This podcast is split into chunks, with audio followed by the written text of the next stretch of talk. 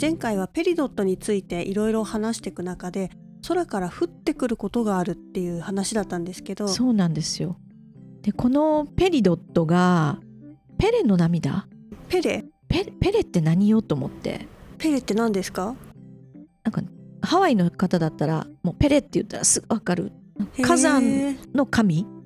火山を表す神。しかも女う神らしい、すごいこう暴力的で嫉妬深暴く力的。気性の激しい女神。みたいな火山だから火山感ありますね。その涙ってのはちょっと似合わない気がするんだけど ペレの涙と呼ばれているそうな。とへええそれは何ですか？ペリドットが。そのこのペリドットあペリドット自体が。うん。ああへえでこんなつぶつぶなんだけど涙なのかなと思って、うんうん。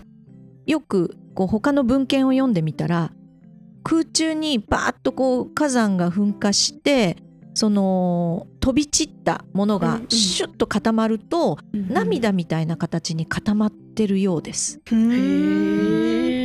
の写真もしかしてペレの涙で？そうそうそう。うん。あ。なんかこう雫型にシュッて固まるっていうか。本当あの水銀を垂らした時みたいなそうそうそうそうつるんと丸い液状が固まったなるほど。えー。お水とかあと血痕とかがピシャってこう跳ねたまんまが固形になって固まったみたいに溶岩がシュッとこ本う当液体が途中で固まったっていう形をしてますでね。黒いその火山岩の間にたまにそういう緑色の観覧岩が含まれててうーん。それが涙型にこう多分固まったりしたのがペレの涙。でも名前があるぐらいだからきっと時々降ってるんですかねハワイでは。かもしれないね。ね。うん。えーちなみにペレの毛っていうのもあって。ペレの毛？ペレの毛？毛ってちょっとなんか涙が美しかっただけそうに。そうそう。毛ってなんだろう？毛毛って。どこの毛みたいのもあるんですけど。確かに写真を見ると毛に見える？ね？そう藁みたいですよ。ね藁みたいな感うん。じそうそうそうそう。うまいうまい。そう藁みたいな感じ。これもやっぱり空気中で瞬時にうん。溶岩が細くえー固まってそれをペレの毛と呼んでるらしい。なんかもう少し言い方なかった。言い方なかったかな、まあ、髪の毛ぐらいにしといて。あ確かに確かに。でも少しロマンチックロマンチですよねック。えー触ってみたい。ね触ってみたい。石みたいなんですよね脆そうに見えちゃうけど、うん。でもこれが残ってるってことは落ちても割れなかったってことなんですかね。あそうかもう確かにん。硬いはずですよねやっぱりね、面白い。ペレの毛。びっくりするよね。うん。柔らかいと思って触ったら硬い、ね、毛じゃないじゃん。毛じゃないじゃん。毛じゃない。さっきの本の中で言っててすごく夢があるなと思ったの。そのマントルっていうのはマグマの元だから、なんとなくこうイメージの中で真っ赤っかっかな、うん。何かドロドロした渦巻いたものをイメージするじゃないですか、うん。なんだけどその本の中ではマントルを作ってるのは緑の観覧岩、うん。まあ、観覧石が多く含まれてるので観覧石、はい。でもしかしたら地球の地下深くは美しい宝石のような緑色の石がびっしりと詰まった世界なのかも。しれない。素敵。まだわかんないんですよね。でも想像すると素敵ですね。ね。ロマン。まだね地下13キロしか人間は行ったことがないからその下はねいつ見られるやらっていう感じなんですけど13キロか。まだまだ。まだまだ。え 遠いです遠い遠いですね。遠いですけどね、はい。私はもともと結構好きな石だったんですけど8割以上観覧岩っていうところから私の中ではちょっとペリドットの星に住んでるみたいな拡大解釈がちょっとうん。あるかも。あってとても大事な石だなみたいなイメージが強くなりましたね。どういう時につけるみかおすすめとかってあるんですか？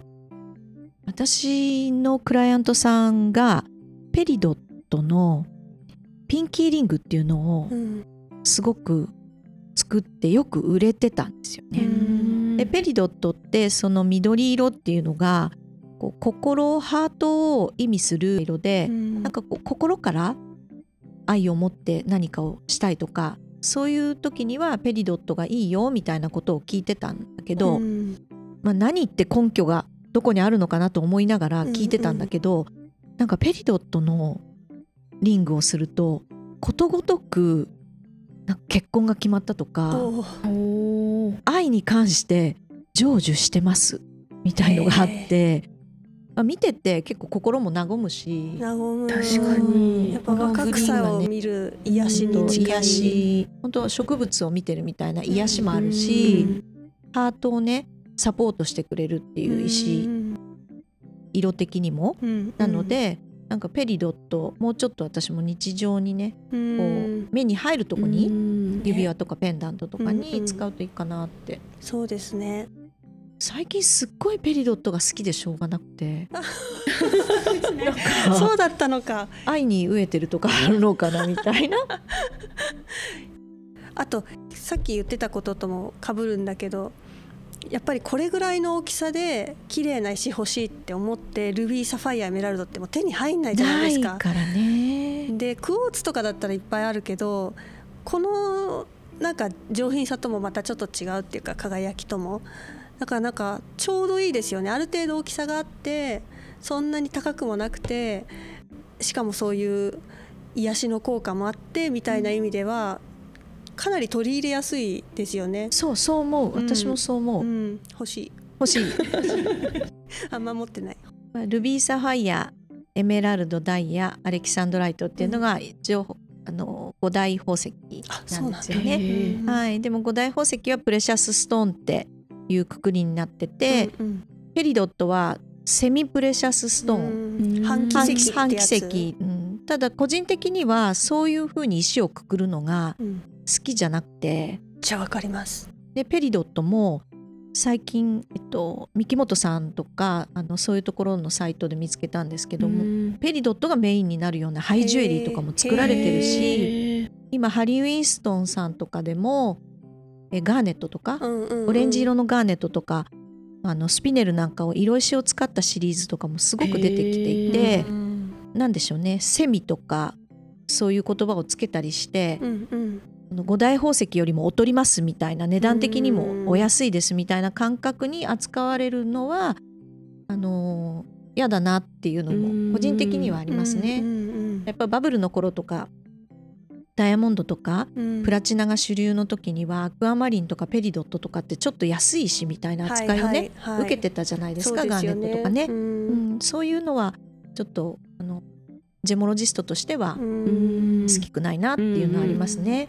なんか格付けっていうもの自体がちょっと古くなってきてる感覚ありますよね。うん。必要に応じてねやっぱりそのこう気持ちが疲れてるとか、ううんん。なんかこう優しい気分になれるとかね、うん。そういう個人的な理由でもいいから自分のこう目に入るところに綺麗なグリーンの、ね、ペリドットをね、うん。置いてくれるとかだと嬉しいな。うん。うん。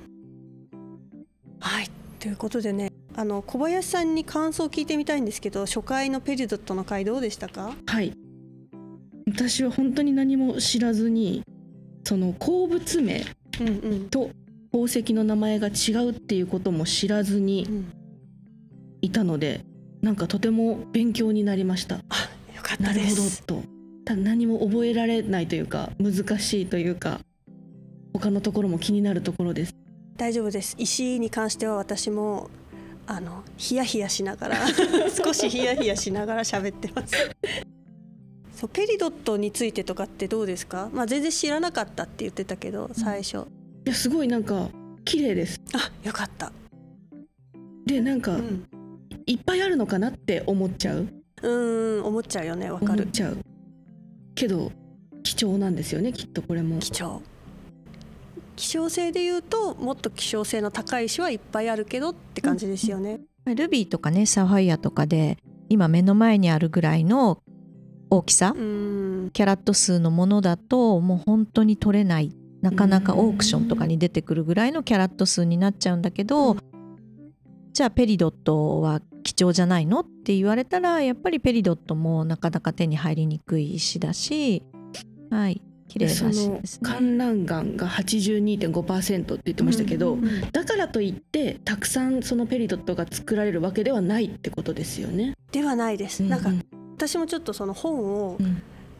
完全に覚えてはないんですけどいろんな象岩鉱物っていうものが観覧岩を構成してるんですけど、うんえっと、造岩鉱物の中にも観覧石を90%含むなんとかっていう石60%含むなんとかっていう石みたいにちょっとずつ変化しながら名前が変わっていくらしいんですよ石の。なるほど。でさらに地表に出ると観覧岩が玄武岩に変わるとか、あなんかとても複雑な、そう。あと蛇紋岩に変わる。水に濡れると蛇紋岩に変わるとか。前が変わる。そうなんですよなので多分こういう形でキラキラした綺麗な透明感のある緑のまま大きい形で残ってるっていうものがやっぱり少なくなっていくあの鉱物学ってすっごく、まあ、石の名前とかも難しいし、うん。宝石学の中でも鉱物学ってやるんだけど、それ自体は本当に難しい学問なんだよね。でペリドットもその岩石っていうのがそもそもはそのいろいろな鉱物がくっついて、うん、集まって岩石になるんで、うんうん。今目の前にあるペリドットはいろんな岩石がくっついてペリドットになったんじゃなくて、うん。単体でのあのペリドットなんですよね。はい、単結晶って私たち言ってますけども、うん本当にペリドットオリビンっていう純粋に生粋のペリドットなんですよね。うん、こういうのっていうのはやっぱり長い年月をかけて熱によって溶けてくっついたりを繰り返しながらこういう純度の高いペリドットになっていくっていうのはすごく自然の作用の中では難しいこと。うん稀なことなので本当に大事にしないとっていうんですね。で私もちょっと小林さんと同じでこのペリドットっていうのをちょっと甘く見てたところがあって ごめんなさいペリドット。まあ、ちなみにこれ8月の誕生石あそうですね。ですね。はい。あの遅ればせながらですけども。遅ればせながらそうでした、誕生石がね一体何なのかも気になるところですけどね。そうなんですよね。というわけでじゃあ次回来週は誕生石についてそもそも何あっていう気になる。うん、話をしたいですね。はいっていう感じで今日はありがとうございましたありがとうございました。コラコランダムは毎週土曜日お昼頃12時ぐらいですかねに配信予定です今回の話が面白かった方あとはねジュエリーや宝石のことをもっと知りたいなと思ってる方はぜひぜひフォローしてくださいはい。こんなねテーマで話してほしいとか、これってどんな石なのみたいなのがありましたらば、お手入れについて教えてなんていう話も結構ありますね。質問とか取り上げてほしいテーマがあれば、ぜひ概要欄のコンタクトからメールをしてください。はいあとねコラコランダムの公式インスタグラムアカウント開設してます。でなかなか話聞くばっかりでねじゃあ実物見せてよっていうのあると思うのでエピソードの中に登場する石とかですね。あと今回で言ったペレの毛とかね。ペレの涙とかね。画像があの私たちは見ながら話してるんですけどそういうのも一緒にアップできたらなと思っててなので見ながら聞いていただくと話が一層わかると思うのでぜひそっちもチェックしてみてください。はい。それではまた来週。皆様良い週末をさようなら。さようなら。さようなら